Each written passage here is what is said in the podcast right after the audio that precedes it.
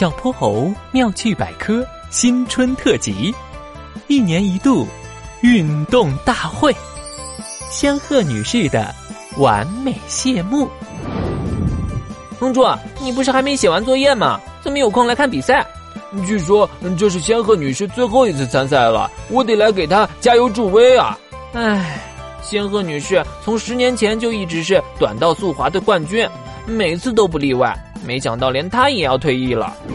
参赛的运动员一个接一个走进场馆，当仙鹤女士的身影出现的一刹那，全场沸腾起来，到处充斥着对她的赞美与祝福。这么多年以来，她已经成了波波城短道速滑项目当之无愧的代言人。仙鹤女士抬抬手，压下大家的声音。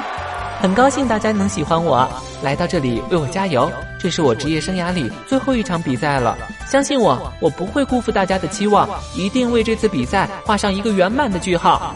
这话就像一点火星，瞬间引爆全场，所有人都在期盼着，期盼着仙鹤女士能像以前那样，再次代表波波城摘下桂冠。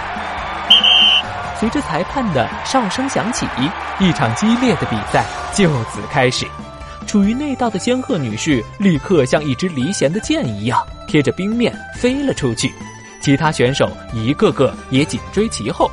虽然知道这是仙鹤女士的最后一场比赛，但他们也不可能就这样把冠军拱手让人。可很快，仙鹤女士的劣势就表现了出来。和其他选手相比，她的年龄太大了，体能、灵敏度方面远远比不过他们，也就胜在经验丰富，才能努力维持着自己的优势。小泼猴，仙鹤女士会不会输啊？看着后面的选手慢慢追了上来，哼哼猪忍不住为他着急。不可能，仙鹤女士可是拿过好多次冠军的人，怎么可能会输？小泼猴紧紧盯着赛场。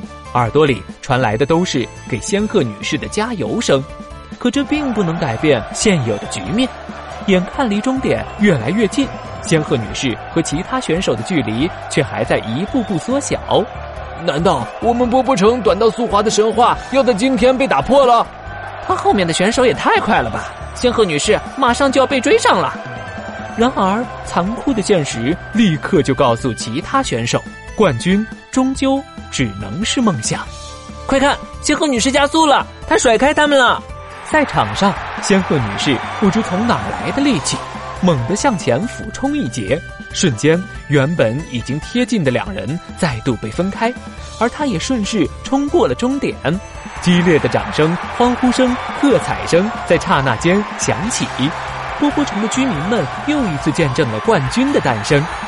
当仙鹤女士捧起冠军奖杯站在台上时，全场都站了起来，默默为他们的英雄致敬。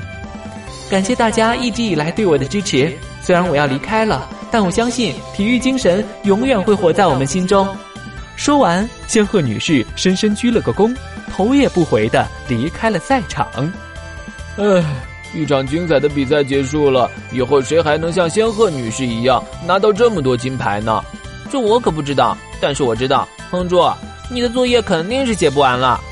啊，还有作业！哼哼猪尖叫一声，抬腿就往家里冲。一路上，他的哭声传得很远很远。